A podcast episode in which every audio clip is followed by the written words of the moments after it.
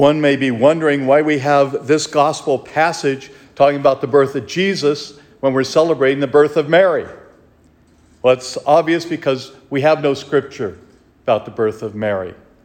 It's just from tradition and from understanding of our history that we really understand how Mary was conceived in the great love of Anna and Joachim, their great devotion to, to God in their lives would allow this wonderful woman to come to birth, to provide the instrument of the Lord's salvation, that she would bear the great Savior of the world.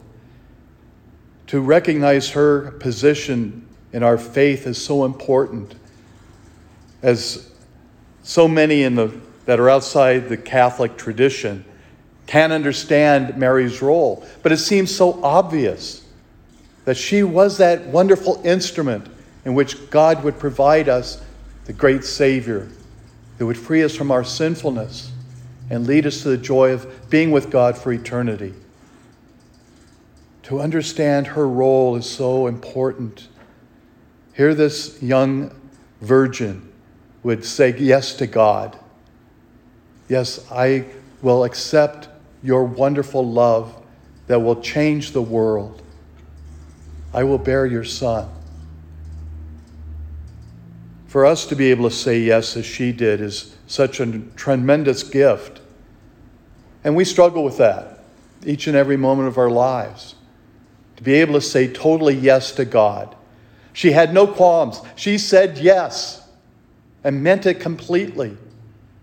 And yet we can hem and haw about saying yes to God through our lives. Because there's so many obstacles that try to prevent us from truly saying yes to God. But that's one of the great gifts we have being able to come together and worship, to be able to celebrate God's presence among us, the joy He has to offer us every time we come to Mass, every time we receive the Eucharist that Mary provided for us by saying yes to God in the first place. May we too say yes to truly understand that God so loves us. He's forgiven us of our sins through His Son. But we have to continue in that mission to forgive ourselves, to forgive our brothers and sisters, as we will learn this coming Sunday the importance of forgiveness in our lives.